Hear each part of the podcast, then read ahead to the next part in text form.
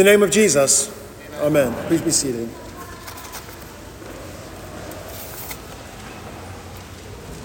Today, the church begins the season of Advent, and with it, a new church year. Now, the word Advent comes from the word that means entrance or coming. So, in Advent, we consider the entrance of God into this world and what it means for us. When God comes into this world, what would you expect it to look like? Well, in today's Old Testament reading, Isaiah pictures it as the heavens ripping open and the mountains shaking violently and the nations trembling.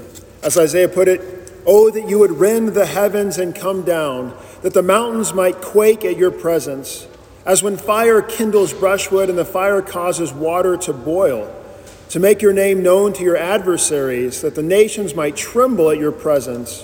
When you did awesome things that we did not look for, you came down, the mountains quaked at your presence.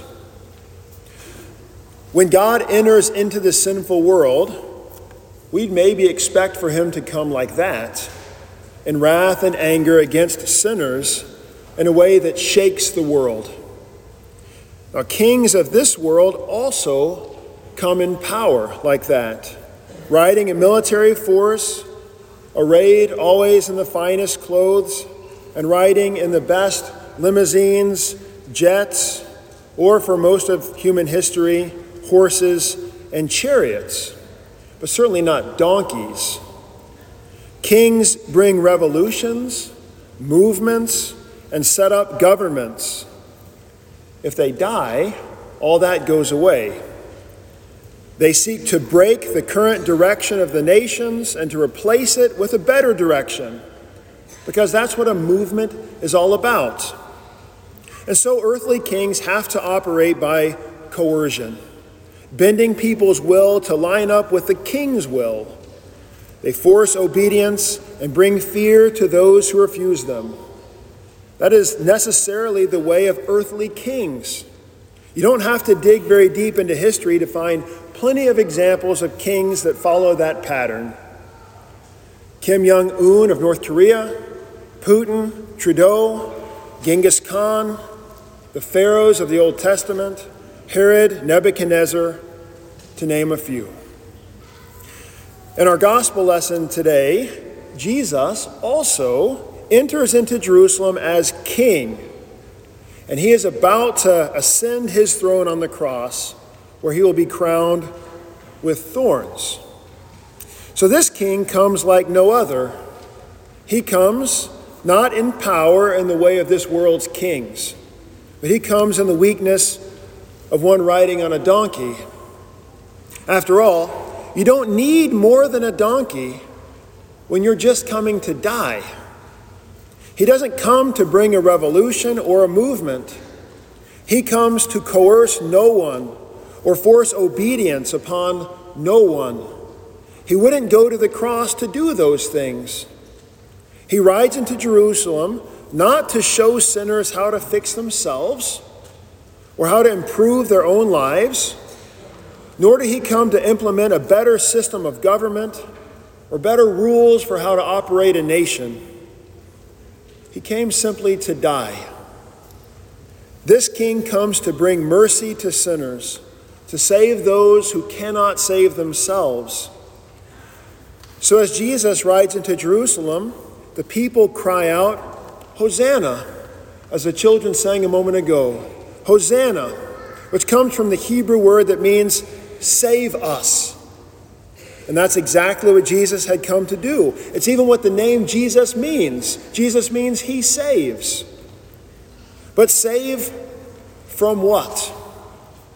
Now, it's very likely that the people there on Palm Sunday were hoping for a powerful military display that would overthrow the oppressive Roman government of that day.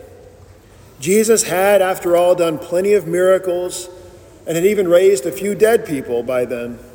And now he's riding into Jerusalem in the way that was prophesied by Zechariah. So for them to expect some kind of military rebellion would be understandable. But while Jesus didn't come to bring military force or to end oppressive governments, he was coming to save them. And he would save them from much more than mere worldly kings. Like us, those people standing by the road as Jesus came into Jerusalem, as they were waving their palm branches, crying out, Hosanna, they had plenty more to be saved from. In short, you might say that they needed saving from sin and all that goes along with it, just like you and me. To be a sinner is to be broken, to have suffering, to feel shame and guilt, and to have bodies that fail.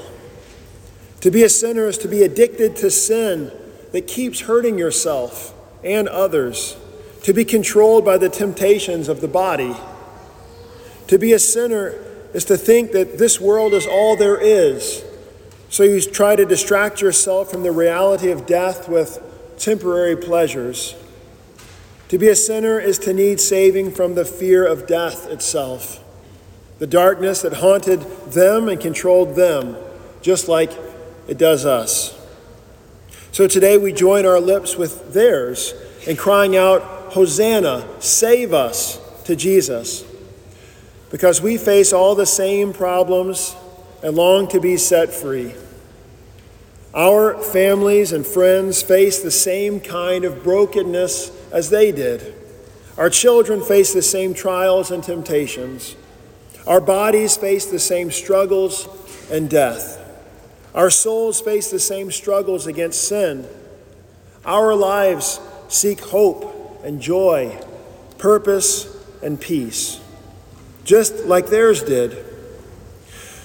So, as we begin a new church year in this Advent, we also cry out, Hosanna to our King.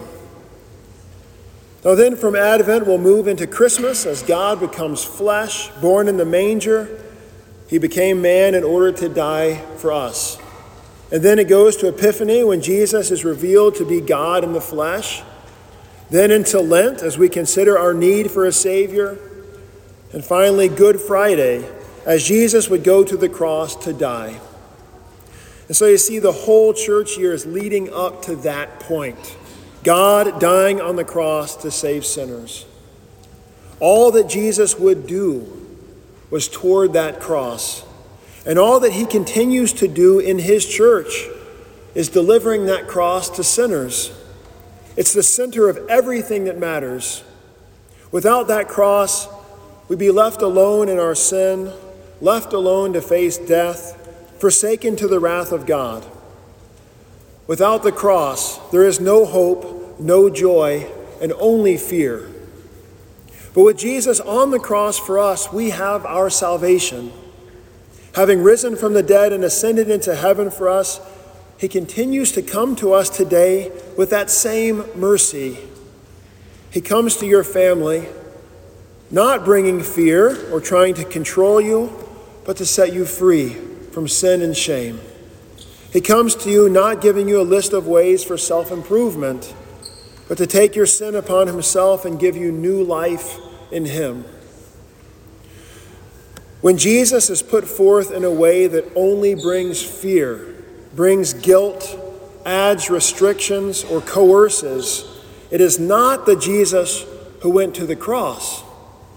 Jesus comes to you today in the same self chosen weakness with, with which he once rode into Jerusalem.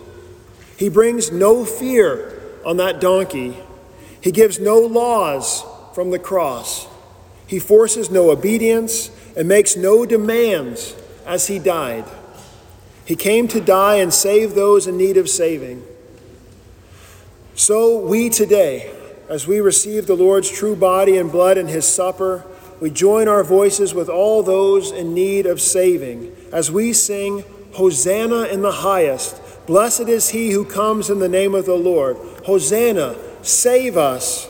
Be with us as we suffer, forgiving our sins, removing our shame. Bring life into our death. Hosanna, save us. Give us hope in this world's darkness. Give us peace in this life's chaos, and give us joy for the days ahead. In the name of Jesus, amen. We stand for prayer.